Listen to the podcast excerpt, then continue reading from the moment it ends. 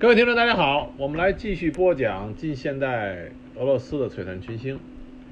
那么今天这集呢，我们来讲一场革命和一个人。那么这场革命呢，就是二月革命，这个人呢就是克伦斯基。那么都知道，一说起苏联的建立，苏维埃的建立，那么大家最爱说的事情就是十月革命，因为很多人都熟知一句话，叫“十月革命一声炮响，给中国引来了这个马克思马克思列宁马列主义”。但实际上，近现代俄罗斯最重要的革命并不是十月革命，而是二月革命，因为二月革命才是真正推翻了诺曼诺夫王朝，将俄罗斯的政权交到了人民的手中啊，这是二月革命的重要意义。那么十月革命是把啊俄罗斯的命运交到了啊苏联共产党苏俄共产党的手中。长期以来，因为种种原因，二月革命啊在正史里边是被啊淡忘了的。那么今天我们就要来讲一讲二月革命啊，这个对于俄罗斯的命运来说是极关重要的一场啊，另外一场非常重要的革命。然后再讲一讲在二月革命中诞生出来的当时俄罗斯啊临这个临时政府的主脑克伦斯基，他到底是个什么样的人？那么二月革命是在一九也是在一九一七年发生的，他在同一年之后几个月以后发生的十月革命。二月革命是一场真正的人民革命，是完全自发的。当然，它是有它的思想基础，有它的政治基础。但是这场革命的爆发啊，它的导火索是完全自发的，和其他的很多啊人民的革命一样，是自发形成。而且它发生的那一天很有意思，它发生那天是三八妇女节，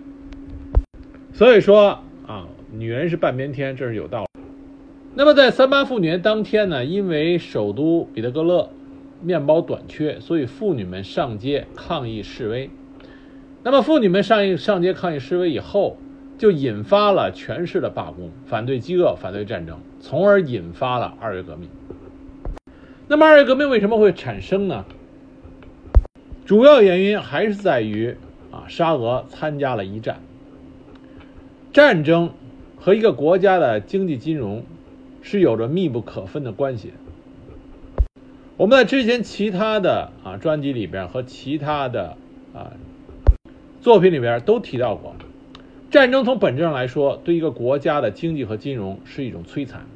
是对一个国家它的经济实力的一种考验啊，而且是极为残酷的考验。因为战争本身，它就意味着生产过剩，而生产过剩，而且是明确的、有计划的，在单方向上的生产过剩，就是战争物资。因此，一个国家的经济实力如果不行的话，它必然会引起在其他的生活领域产品的严重不足。而在沙俄参加一战的时候，它本身的工业基础就不够发达。虽然经过斯托雷平改革、威特改革啊，它比之前的沙皇俄国有了极大的进步，但是依然它的重工业生产能力是不足的。一九一三年，全国的钢产量只有四百二十万吨，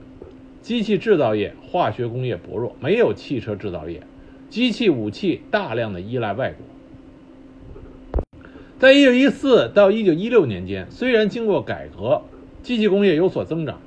但是。这种增长主要倾向于是为战争服务的。在这个期间，平均军军工生产每年增长十三倍多，可是民用生产只增长了百分之四十。到了一九一六年，这种完全向战争倾斜的啊国民生产就极为明显了，农业机器产品只有战前的五分之一，煤炭、矿石、石油开采量下降。很多工厂不得不关闭，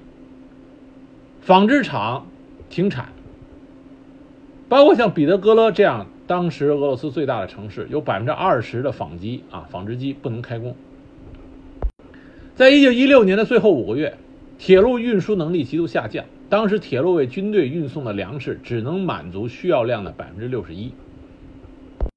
很多军队的士兵领不到食物，伤兵领不到纱布。彼得格勒、莫斯科这些工业城市粮食奇缺，可是，在西伯利亚、乌拉尔、里海、伏尔加河、顿河一带，却有大量的粮食、肉、鱼烂掉。在一九一六年，储存变质的粮食达到十五万车厢。而在俄罗斯的各个港口啊，主要港口，也是大批的货物被堆积，无法被运出去。它的煤矿啊，生产主要的煤矿，煤的生产基地，煤也是堆的一座一座山，也是运不出去，因为铁路运输达不到承担如此重大的啊大规模运输的这种能力。另外一个恶果，就是因为战争，大批的农村的啊青壮青壮年应征入伍。当时应征入伍的有劳动能力的人口达到一千五百万。在一九一七年调查的时候显示出来啊，在俄国五十个省份之内，农村男劳动力减少了百分之四十七点四，耕地面积减少了一千万俄亩，牲畜。由一九一四年的一千八百万头减少了一九一七年的一千三百万头，粮食收呃收获量减少了四分之一。这种极度的生活用品极度缺乏，整个国家的生产偏向于军工，因此在大的城市，尤其像彼得格勒这种城市，就出现了不良商人囤积居奇、投机倒把，这进一步就加深了。在城市里，人民生活的困难。一九一六年夏，彼得格勒的粮食价格比战前提高了三倍之多，肉和糖尤其昂贵，广大老百姓都生活在饥饿线上，怨声载道。在这种情况下，就出现了在大城市，人民开始抗争，开始示威，开始抗议，要求停止战争，保证民生，而军队里的士兵。又因为不能及时得到给养和后勤保障，也是怨声载道，开始对政府产生了大量的不满情绪。而农村的农民，啊，因为耕地的流失，也是处于一种饥饿状态。在一九一五年，苏俄因为饥饿引起的农民暴动达到了六百八十四起。一九一六年头五个月，农民起义达到了五百一十次啊，五百一十次。因此，沙俄在加入一战之后，到了一九一七年的时候，在全国范围内反饥饿、反战争、反对沙皇制度，这已经成了一个风起云涌的、如火如荼的趋势。就是在这种大形势下，二月革命爆发了。因此，二月革命实际上是人民自发的一种革命。那么，背后有没有推手呢？有，正史里说是布尔什维克，那么推。有联共党史简明教程啊，这些资料都说是布尔什维克推动，其实不是这样的。二月革命的主要推手来自于三方面：立宪民主党、社会革命党和孟什维克。立宪民主党是当时俄罗斯最大的资产阶级政党，得到了城市中产阶级的支持。它是一个标准的资产阶级政党啊，主张。人民的平等、信仰、言论、出版、集会、结社自由，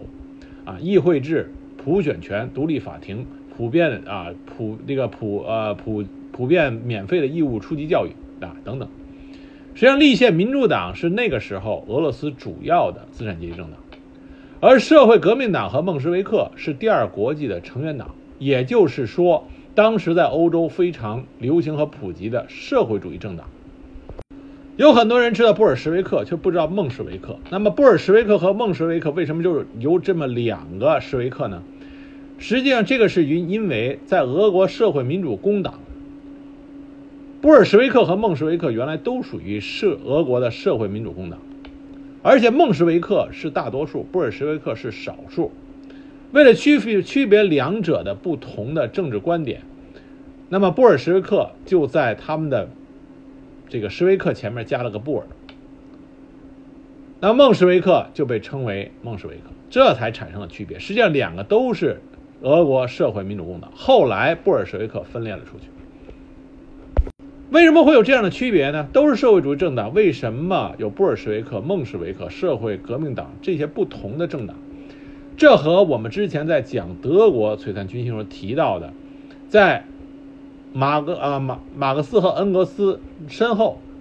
那么德国产生了一批继承了马恩啊共产主义思想的一批啊非常卓有见识的思想家。包括利布克内西、贝贝尔啊，这个伯恩斯坦啊、卢森堡等人等等。那么，在关于如何指导共产主义运动的发展方向上，双方面产生了分歧。我们在德国那边讲到过，伯恩斯坦所提出的修正主义，它的诞生，它的啊认识和主张，正是因为这种不同思想的结果，当时在欧洲，包括在俄罗斯，就产生了像社会革命党。啊孟什维克、布尔什维克这种不同的，都是基于社会主义，但是关于共产主义最终应该如何实现，有不同看法的不同流派。从现在来看，大家可以这么简单的理解，就是社会主义政党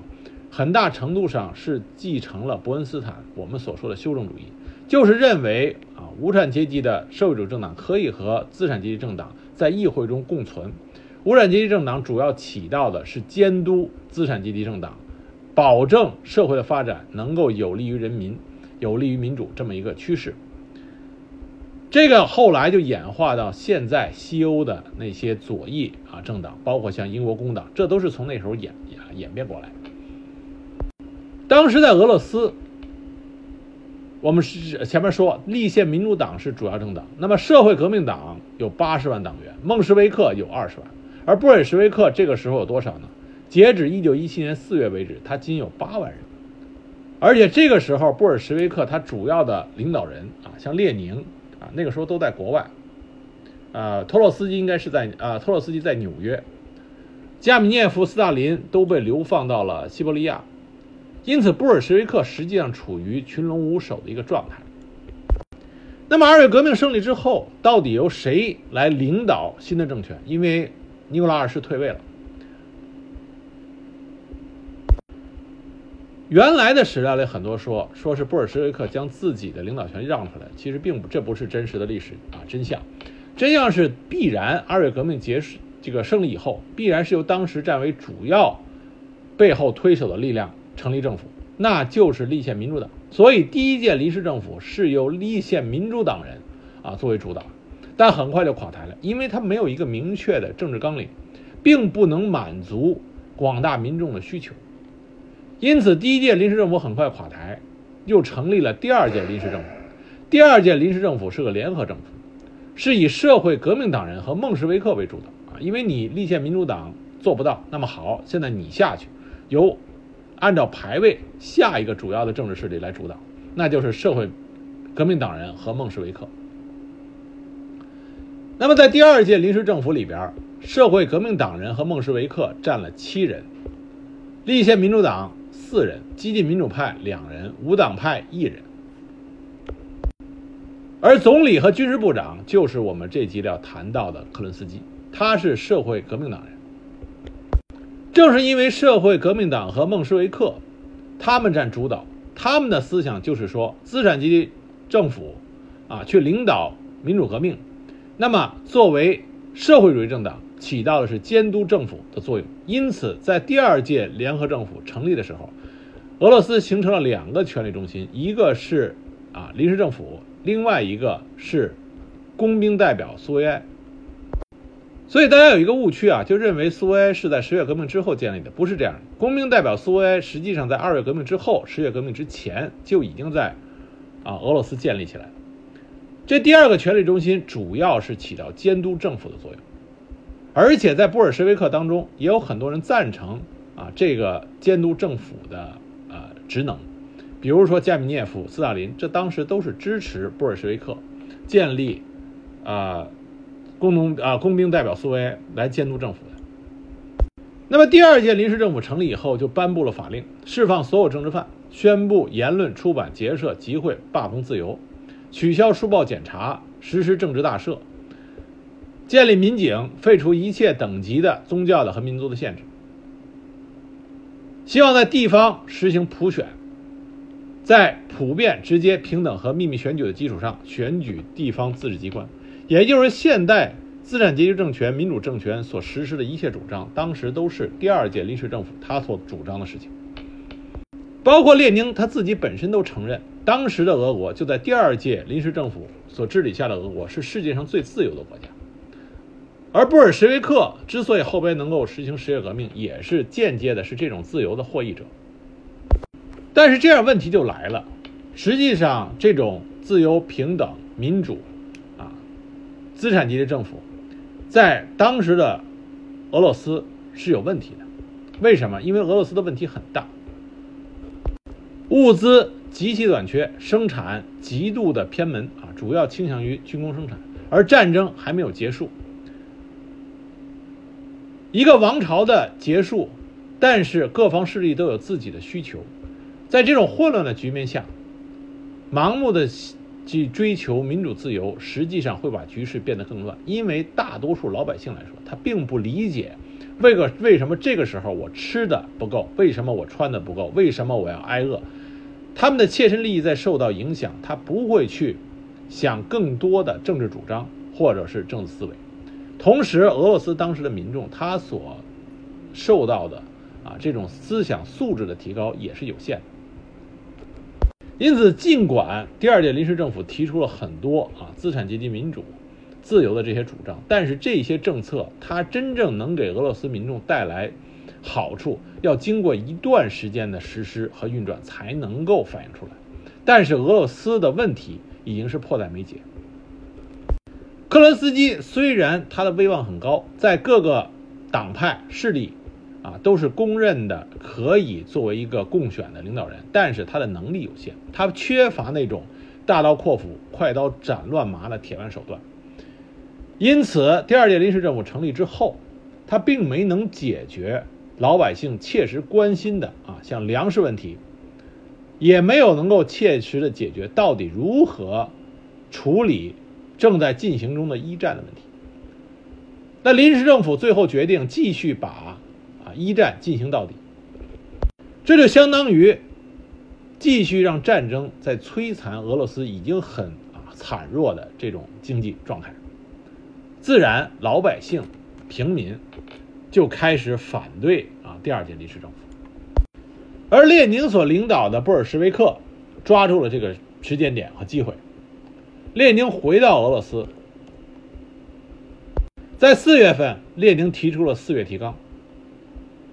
认为革命可以由资产阶级领导的民主革命向着社会主义革命啊转变。由于列宁他本身的领导能力极强，他所率领下的布尔什维克政党表现出了极大的啊宣传的能力，再加上国内工人、士兵、农民这些底层的百姓。他们的生活并没有好转，士兵的反战，农民工人他们寻求吃喝，这些满这些要求得不到满足，因此布尔什维克政党的布尔什维克政党的这种宣传卓有成效，得到了底层民众的大力支持。在大革命阶段，激进的主张往往更容易得到底层民众的啊这种支持，这是一个普遍现象。法国大革命就有类似的现象，那十月革命再次显示出来这种相同的、相同的这种现象。那么布尔什维政党就领导着士兵、工人进行了武装示威游行，这相当于是对临时政府的一次试探。那么临时政府给予了强有力的还击，很多布尔什维克党的著名领导人就被通缉。加米涅夫、托洛斯基被捕入狱，列宁、基诺维耶夫也被迫转入地下。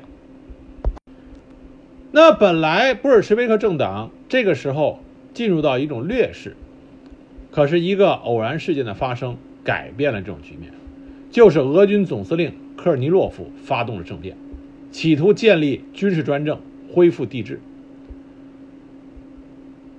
要想抵抗住科尔尼洛夫的政变，必须要依赖广大的底层民众、工人，啊，这个士兵。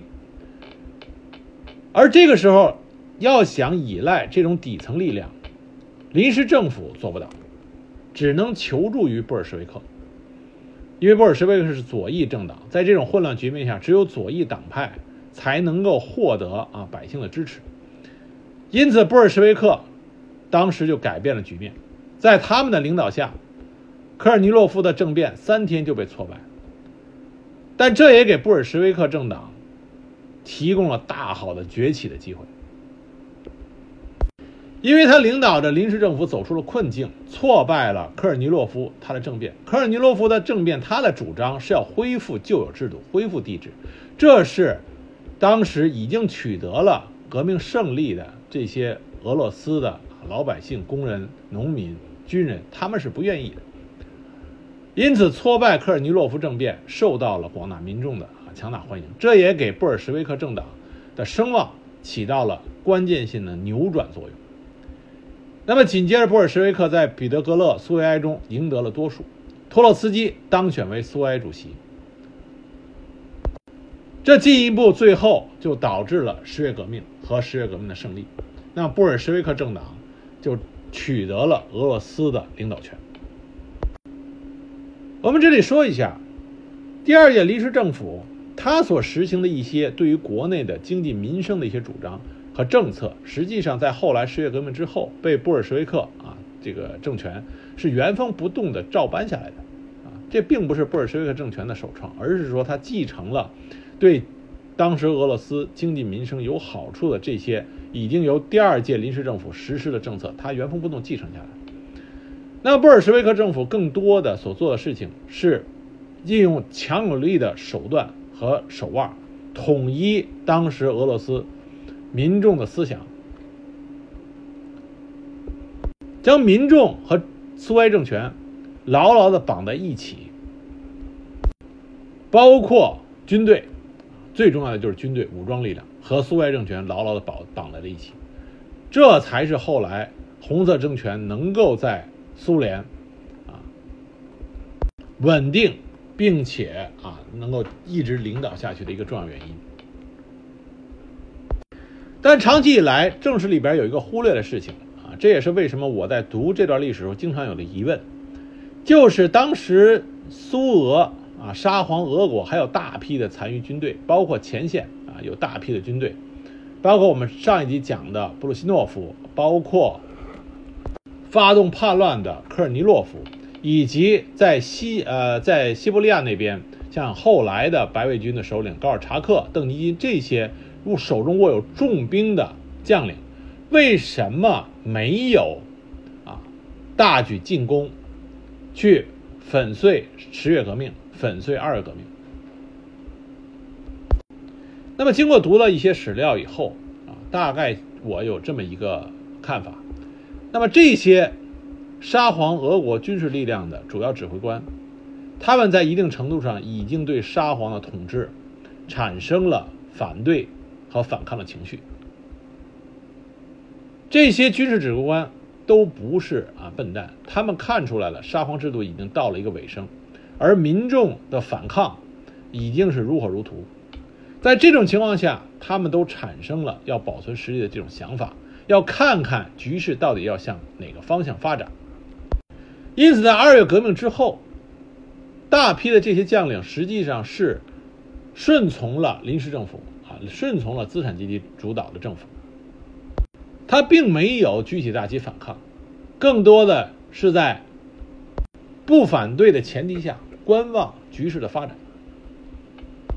包括像布鲁西诺夫还跟克伦斯基一起啊，发动了科伦斯基攻势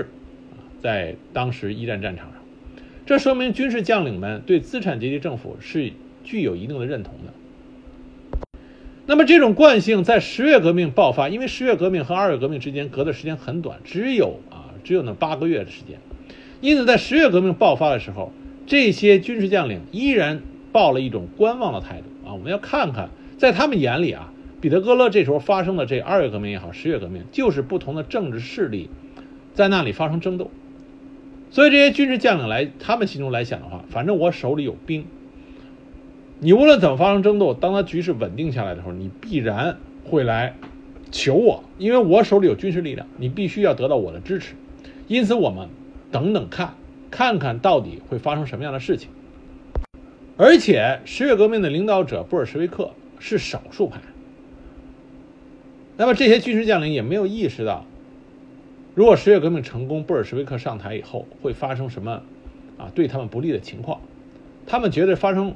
让他们自己被消灭的可能性啊，在他们眼里几乎是零的，因此他们想再等等看。那么后来他们没有想到的是，当苏维呃十月革命之后，布尔什维克领导的苏维埃政权成立以后，迅速的整合了手中的军事力量，和德国迅速签订了合约，迅速的扩大了红军的实力，然后将不遵从布尔什维克苏维埃领导的这些他们所谓白卫军的这些将领，一个一个的都给打败了。啊，这是后来这些白卫军将领没有想到啊会发生的这么一个结局。那十月革命呢？它是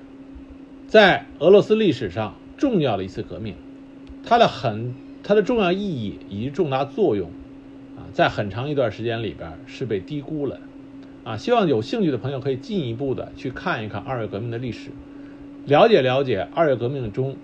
那些人和事儿，因为这些人的人名字对于现在来说，在正史里边已经是一个只是一个符号了。但实际上，这些人都是俄国资产阶级革命的先驱啊，所以大家有兴趣可以进一步了解。那么这里我们来选其中一个最有代表性的人物，就是科伦斯基，给大家讲一下，这样大家可以知道，在那个时时候啊，沙皇俄国的末期，二月革命期间所涌现出来这种资产阶级啊。先驱在俄罗斯是个什么样的情况？那么说起科伦斯基，很多人都是第一次听到这个人名，是在列宁在《十月》这部著名的译制片里边听到过的啊。科伦斯基，反动政府的领袖，十月革命一说就是推翻了科伦斯基所领导的这个反动政府。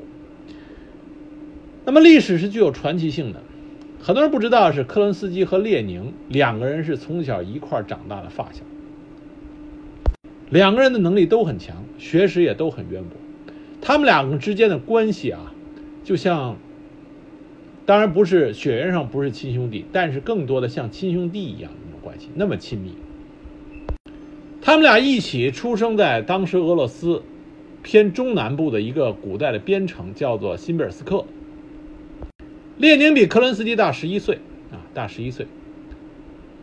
他们两家的关系啊非常好。列宁的父亲是当时新贝尔斯克省的教育督学，而科伦斯基的父亲呢，担任的是新贝尔斯克男子贵族中学的校长。也就是说，科伦斯基的父亲是受到列宁父亲的直接领导。那么，列宁和格伦斯基都是在他父亲这个学校里读书。列宁是科伦斯基父亲啊非常喜爱的学生，喜爱到什么程度呢？就是说。科伦斯基的父亲认为列宁可以继承他所有的学识和衣钵，因此这两家关系很好。列宁的哥哥亚历山大也是科伦斯基父亲非常喜爱的优等生，可是后来在1887年，因为他列宁的哥哥因为参加这个反对沙皇亚历山大三世的行动，结果就被杀害了。而因为这个牵连，列宁的父亲也被免除了职务，但是科伦斯基一家。对列宁他们一家没有因为这些事情而有任何的改变，依然是啊至交好友啊非常亲密的关系，并没有因为列宁他哥哥的事情有任何的啊嫌弃或怎么样，没有。所以在1886年列宁的父亲去世之后啊，克伦斯基的父亲就扮演起了对列宁他们家这些孩子们的监护人的角色，因为列宁哥哥的原因。列宁在他的学业中就受到了政府和其他一些别有用心的人的一种区别对待，认为他们是有罪的啊，这个家族。可是克伦斯基他的父亲用他的人格和荣誉担保，将中学毕业成绩优秀的列宁给了颁发了金质奖章，并且给了极高的评语。克罗斯基的父亲希望列宁能够啊，当然当时列宁是考入了克山大学。他本来是希望列宁能够去学历史语言系，成为一个杰出的语言学家和历史学家。可是列宁当时上的是法律系。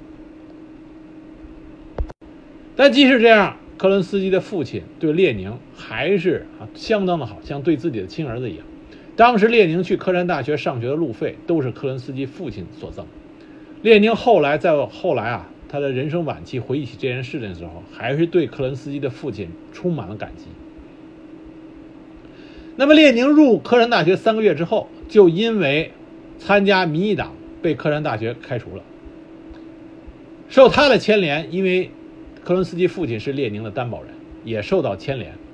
就被换到了中亚的塔什干贵族中学当校长。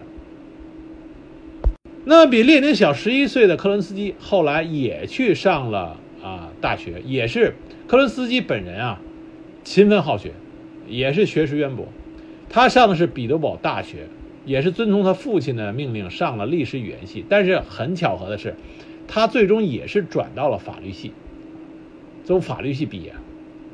科伦斯基跟列宁在外貌上相差很大，列宁我们都知道是小个子。那当然，说起话来，做演讲的时候属于慷慨激昂，啊，而且这个人属于雷厉风行。科伦斯基恰恰相反，身材高大，黑发鹰鼻，但是做起事情来却是优柔寡断，各方讨好。所以说，外表和内心两个人都是有很大的反差。列宁对科伦斯基评价不高，认为克伦斯基从小就是个小拿破仑、小牛皮大王，就说他吹牛行，干实事不行。而最有意思的事情是，列宁在被科山大学开除以后，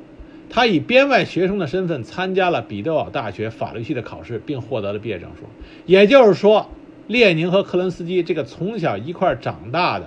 啊，亲如兄弟的朋友，最后实际上在彼得堡大学立法律系又成了校友，这个校友。所以，我们这里可以看出来啊，列宁和克伦斯基从小生长的环境、所受的教育各方面都是极其类似的。可是，这两个都曾经担任了俄罗斯最高领导人的啊，这么两个人，居然在性格上啊，在相同的生长环境里，最后却带产产生了一个完全不同的性格啊，这个是很多史学家非常疑惑的一件事情。那么，一九零四年，科伦斯基从大学毕业，毕业的时候优异的成绩，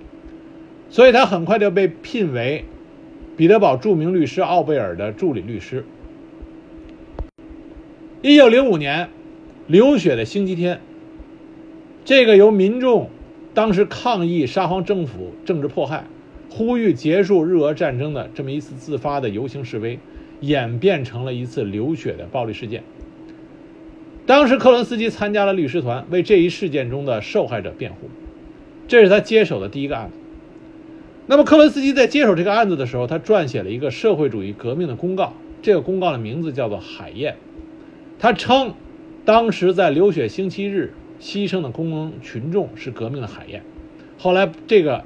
公告被发在了传单上。很巧合的事情是，著名的苏联、俄罗斯。作家高尔基也是在得知了流血星期日事件真相以后，在同一时间写下了著名的长诗《海燕之歌》，啊，将这个很多人都应该背过，这是我们原来啊我们国家这个教材里边需要大家背诵的《海燕之歌》。所以说，科伦斯基和高尔基在同一时间不约而同的用海燕啊来比喻当时的革命者。那么，科伦斯基的这种激进言论就被沙皇的秘密警察注意到了，所以在同年十二月二十三日，他被逮捕。一九零六年，他因为证据不足被释放，那么全家被流放到塔什干。那么，一九零六年八月，驱逐令解除以后，他才得以返回了彼得堡。那么，科伦斯基作为律师，他积极的参与维护工人和农民权益的政治事件的辩护，因此在工农。阶层里边赢得了很高的声望。一九零九年，他晋升为大律师。一九一零年，他成为土尔克斯坦社会革命党案件的主辩律师。在法庭之上，科伦斯基以雄辩之才和极有逻辑思维的充足证据链而著称。他强有力的辩护，使得社会革命党人反政府的武装活动最后被判定为正当行为，使他们免于死刑。这使科伦斯基声名大噪，也就是说，科伦斯基他不仅仅在底层民众中，而且在当时俄罗斯各派的社会势力中啊，啊这种革命的势力中，他也是拥有极高的声望。因此，最终科伦斯基收获了荣获了一个称号，叫做“革命之子”啊，这是一个极高的称号，尤其是在当时俄罗斯各种政治势力丛生的情况下。能够被公认为革命之子，这说明克伦斯基的威望是很高的。一九一二年，克伦斯基参加了亚美尼亚革命联盟暗杀团员，进行无罪辩护的活动。同年，他又加入了为著名的西伯利亚连纳金矿连纳惨案辩护的公共律师团。这些辩护，都意味着克伦斯基直接参与了抗议抗议沙皇政府，啊，镇压民众革命暴行的啊这个活动中。那么也因此，克伦斯基被基辅最高法院以藐视法庭罪名判处了有期徒刑八个月的监禁。一九一三年，克伦斯基以政治威望当选为第四届贸易和工业者全俄代表大会主席。一九一四年，他被推举为第四届国家杜马议员。也正是这一年，克伦斯基正式加入了社会革命党，成为了俄罗斯当时资产阶级革命运动的啊这个。领头人，因为克洛斯基在普通民众、工农群众中也有着极高的声望，所以1915年起，他就是成为了国家杜马中左翼劳动派的党团领袖。那么，自从加入国家杜马之后，克伦斯基实际上就是国家杜马中左翼党团当仁不让的领袖和代言人。他屡屡在国家杜马这个公开的官方讲坛上。抨击沙皇政府，指责军队和官场上的贪污腐化和宫廷黑幕。他甚至直接呼吁推翻沙皇专制制度。当时尼古拉二世的皇后亚历山德拉就曾经愤愤不平地表示说：“这个克伦斯基是最讨厌的和最不可信任。”这也将克伦斯基当时被放到了一个极其危险的境地，他时刻要提防着。沙皇政府对他的暗杀，躲避秘密警察对他的监视，所以克伦斯基当时的生活啊，很像是在白色恐怖下啊活动的这个革命分子，动不动突然跳上马上开动的电车，动不动突然的奔跑，或者马上换上另外一辆出租车，这是躲避秘密警察的这种监视。因此，是克伦斯基啊，不是像我们后来说的，就是一个反动领袖。克伦斯基在早期的他的革命活动中，作为一个资产阶级革命的先驱和领袖，他也是冒着自己个人生命危险在从事着革命运动。那么这个时候，克伦斯基的形象是什么呢？愿意为民众请命，知识渊博，啊，大律师，敢于说话，颇具正义感。这是为什么克伦斯基后来能被选为临时政府首脑的原因，这是为什么他有极高声望的原因。在二月革命中，克伦斯基赢得了工人士兵的尊重，因为他经常善于用浅显易懂的语言与工人士兵交流，他是最早领导起义士兵的人之一。当时在他的身边形成了一个叫克伦斯基司令部的非正式指挥机构。担负起了领导起义士兵和工人同旧政权军警做斗争的工作，所以在二月革命这个期间呀，克伦斯基积累了大量的声望和政治资本。在二月革命胜利之后，第一届临时政府里面，克伦斯基就加入了这个政府，而他是这个第一届临时政府里唯一一个代表中下阶层的，他担任了司法部长。而在另外一个权力中心，就是我们说的啊。工人士兵苏维埃，在这里边呢，当时的孟孟什维克代表齐赫泽被选为执行主席，而克伦斯基当选为副主席。也就是说，克伦斯基在当时两个权力中心中都担任了重要的职务。而正因为如此，克伦斯基成为了两个权力中心的唯一的中间人与沟通者。那么，当四月份列宁从芬兰回来以后。发表了《论无产阶级在这次革命中的任务》，也就是四月纲领，要求将革命进行到底，推翻临时政府，全部政权归苏维埃。那么，科伦斯基这时候作为司法部长，就对这个童年的好友宣布他是德国间谍，进行追捕。列宁是德国间谍这件事情，科伦斯基直到他的晚年仍然是坚信不疑。那这里我们就要顺便说一下，列宁到底是不是德国间谍？那么说他是德国间谍，主要的理由是说他在德国没有受到任何阻拦就回到了俄罗斯，然后再一个就是，在二月革命之后到十月革命之间，布尔什维克进行大批的这种鼓动宣传，经费都说是来自于列宁接受了德国政府的资助。再一个就是当十月革命胜利之后，列宁与德国签订了布雷斯呃布列斯特呃条约。那布列斯特条约从很多俄罗斯人的角度来说，是一个丧权辱国的合约。所以种种迹象，大家就说列宁是德国间谍。那么这个没有任何史实的真实的依据，就说列宁是被德国收买了，他是德国间谍机关的成员，这没有任何历史实证证明这一点。但是列宁他回到俄罗斯从事的这些活动，德国人支不支持？德国人肯定是支持的。包括我们前面讲德意志的璀璨群星时提到过，一战时德国的著名统帅鲁登道夫就曾经说到，他是支持列宁啊回到俄罗斯的。为什么？因为从德国本身的利益出发，他们希望列宁回国，不论他的政治主张如何，但是他只要能够搅乱当时俄罗斯的政治形势，使得俄罗斯的军队失去战斗力，这对德国。就是有利的，因此列宁的回归俄罗斯，德国在知情的情况下推波助澜，这是没有什么可以争辩的，这是符合德意志利益的。但是说列宁是不是和德国进行了实实在在的勾结，这个没有真凭实据的情况下是没有办法下定论。至于说布列斯特啊这个合约，当时以。十月革命之后，红色苏维埃政权当时所面临的国内和国外的压力来说，布列斯特合约是必须要签订的，因为如果不签订，就结束不了外部压力，结束不了一战，结束不了外部压力，内部反红色苏维埃势力的这种啊这种内部压力，当时也是极为严重的。如果两种压力同时存在，红色苏维埃必然是要。不能说垮台吧，但是肯定是极其危险的一个局面。因此，布列斯特合约当时的签订是有利于维护红色苏维埃政权，将压力的一侧啊暂时性的拖延。我们从后来红色苏维埃的表现也可以看出来，布列斯特合约实际上就是一个权宜之计。当红色苏维埃彻底稳定住国内局势，掌握了庞大的国家机器。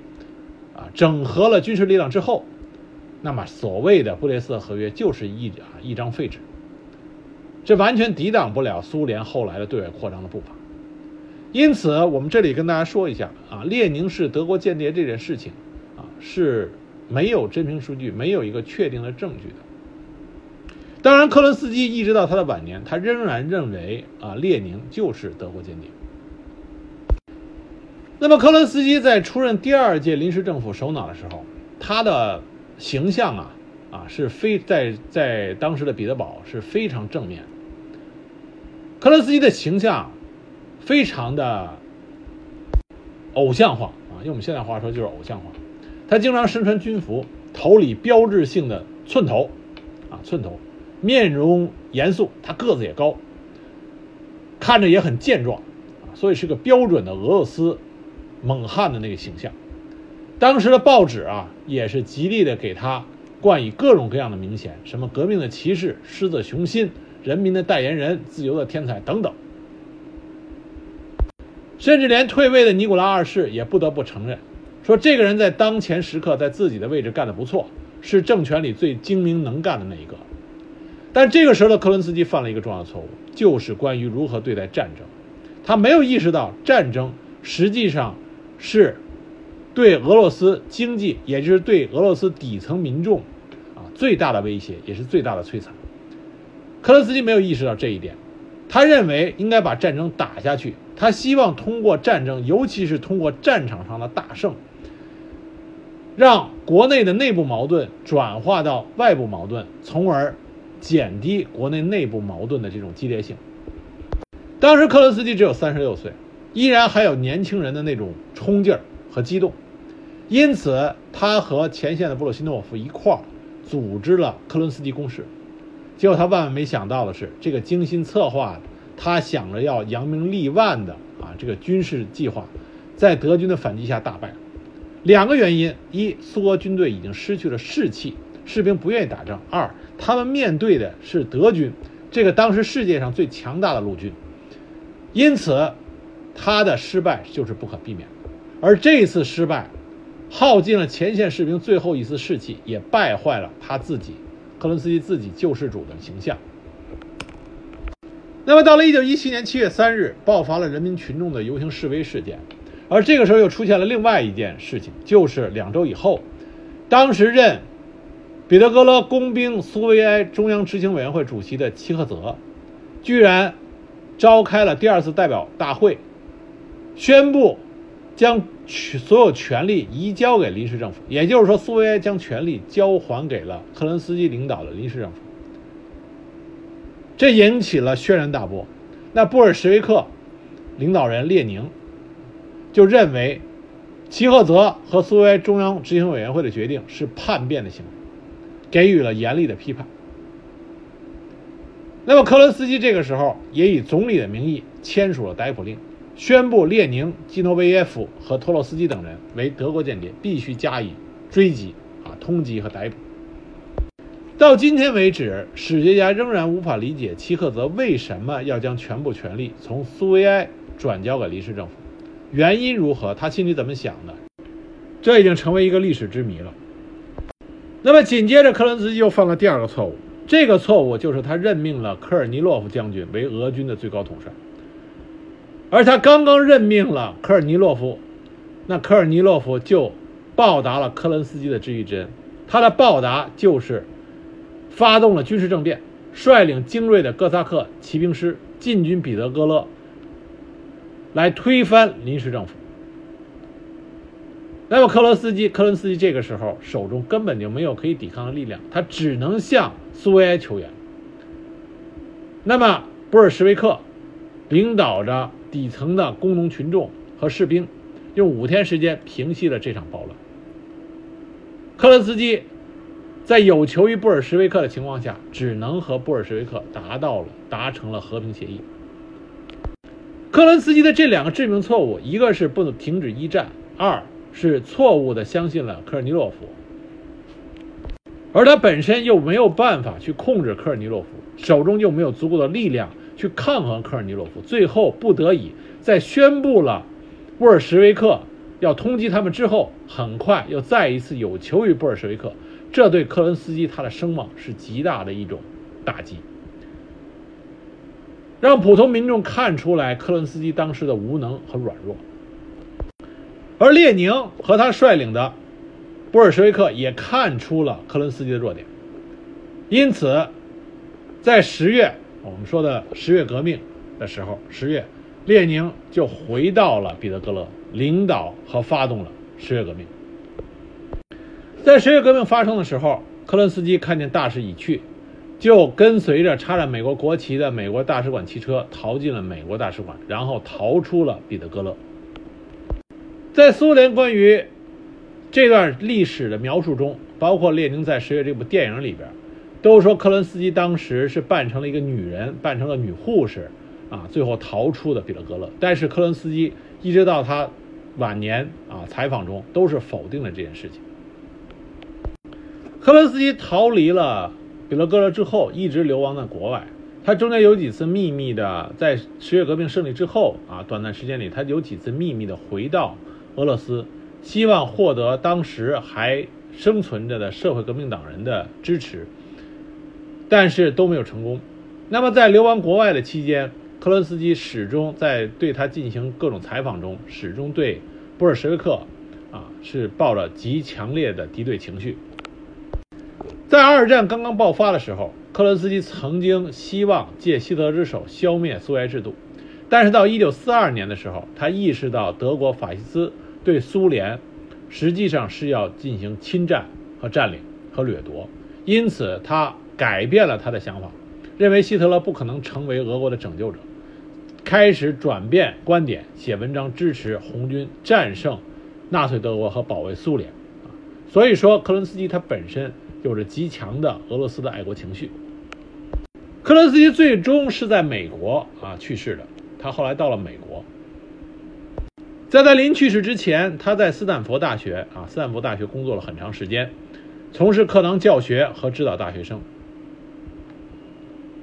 他进行了很多采访，并且写了不少文献，这些都是可以作为后来对俄罗斯早期的资本主义革命啊、资产阶级革命以及啊二月革命、十月革命研究啊的非常好的一个素材。这些文献依然保存在斯坦福大学。有兴趣的朋友可以看一下克伦威尔啊，克伦斯基啊，不是克伦威尔，不对，不是英国的克伦威尔，可以看一下克伦斯基在他晚年的时候，这个记者对他的采访啊的实录。因为作为一个来自于啊这个红色俄罗斯前身，并且亲身体验了十月革命，并和列宁有过极深的交往，这么一个有知识文化的大知识分子科恩斯基，他对。红色苏维埃政权，包括整个红色共产主义啊，这个思潮、这个运动和历史，